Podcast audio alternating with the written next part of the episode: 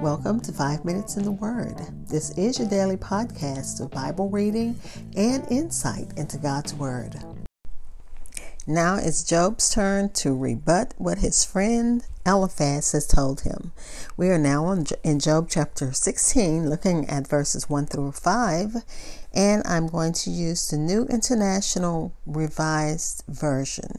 It reads Job replied, I heard many of these things before. All of you are terrible at comforting me. Your speeches go on forever. Won't they ever end? What's wrong with you? Why do you keep on arguing? If you and I changed places, I could say the same things you are saying. I could make fine speeches against you. I could shake my head at you. But what I might say would give you hope. My words of comfort would help you. Again, this is Job chapter 16, verses 1 through 5 in the New International Reader's Version. And it's titled Job Replies to Eliphaz. We'll be back to share insights and uh, close with prayer. Hi, this is Hope Scott. I am your host of Five Minutes in the Word, a daily podcast which spends a few minutes exploring God's Word. Thanks for listening. If you subscribe and follow, you'll know whenever a new episode drops. Also, why don't you drop me a line and let me know what you think of my podcast? Please follow and like 5 Minutes in the Word on Twitter and Facebook. Again, we're looking at Job chapter 16, verses 1 through 5 in a new International Reading Readers Version. And Job is uh, telling his friends they were pitiful.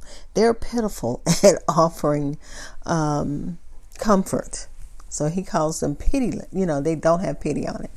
Job responds directly to Eliphaz's uh, speech in the next two chapters. This chapter begins with Job's reply to Eliphaz's speech, and this is the second part of Job's Song of Lamentation as he bemoans his afflictions and is set to the same melancholy tune. Remember, he's lost it all. And poor Job is all we can say as we read the book of Job until we get to the rejoicing at the end. Eliphaz had called Job's response to his uh, to him as um, idle and unprofitable and nothing uh, and offering nothing. And Job says basically, well, you've done the same thing. Back at you, dude. Your advice to me has been just as idle and unprofitable. Unprofitable, because remember, Eliphaz said you even shook your fa- your fist at God. Man, you are. I mean, you're in a dangerous position. Job reminds Eliphaz that he already knows the traditional wisdom and Eliphaz had implied that Job brought the suffering on himself by saying, you know, you conceived this trouble. And Job, um, remember, he said that uh, uh, trouble is born, and that was the last verse in um, the last chapter. That uh, instead of having children, ungodly people create suffering. All they pro- all they produce is evil, and they are full of lies. So that and so um, Job is reminding him, Now you're telling me that I brought this trouble on myself. But you guys are troublesome and you are making me miserable. Rather than being comforters from God, his friends only brought pain through their words.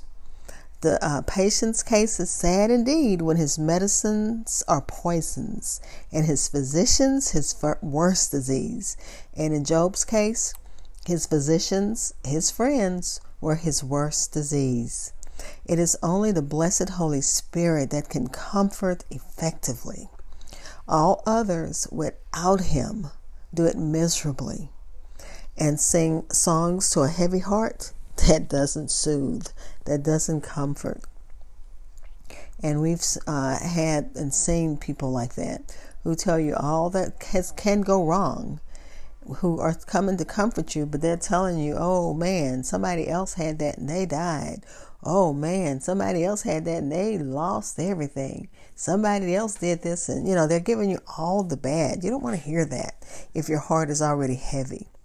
Job argues that if their roles were reversed, he would have more sympathy. If Job were acting as the comforter, he would use his words to heal and strengthen. And when we are uh, trying to comfort someone, our words should heal and strengthen. Job expected much more sympathy from his friends. And we should say and do all we can to strengthen those with heavy hearts, encouraging their confidence in God and giving words of comfort to support their sinking spirit. They don't need us bringing them down any lower. They need someone to revive their spirit, like that refreshing babbling brook. Uh, fresh water from uh, like the one of the the quartet says from grandma's well that's what our words should feel like faith and patience are the strength that the uh, uh we need when we're afflicted good words cost nothing but they make uh, may be of good service to those that are in service and we are uh, in sorrow, and we know that's true. They cost us nothing, but they may help someone in sorrow because that person in their sorrow may have forgotten some things. Maybe they've forgotten some good memories that, okay, remember this happened and remember how this happened and remember you have this that you can hold on to. These, uh, you know, it's like a tapestry that God has created. And as we look at it and look back at it, you know, we can see all of the beautiful things that's interwoven in there. So, uh, though hard words uh, break no bones, kind words may help those to um, with broken bones to rejoice. Kind words can help them heal. And may God give those who comfort others the tongue to know how to speak a word in season to that weary person. Let's pray. Father, we thank you for your word. There are those who are weary right now, so much going on. And we're praying, God, for words in season that will strengthen and comfort them in their time of need. And so many needs, so many cares. And God, we're casting them on you right now. We thank you for the book of Job as we go through it.